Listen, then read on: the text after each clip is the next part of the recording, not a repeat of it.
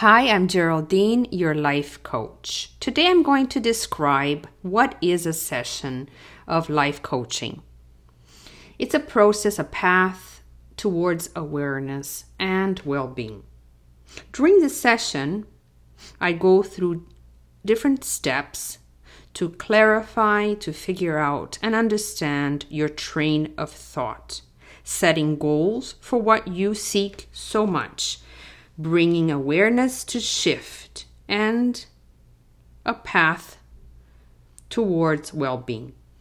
We will focus on what is important your wants and needs. I define the wants as a desire, a wish, a way of being you seek, how to achieve it or not.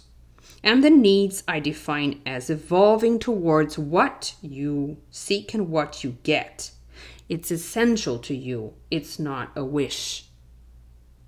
We work on the wheel of life that is a basic path to identify what area of your life is important to work on health, friends and family, your partner, personal growth, fun and leisure, home environment, career, and money.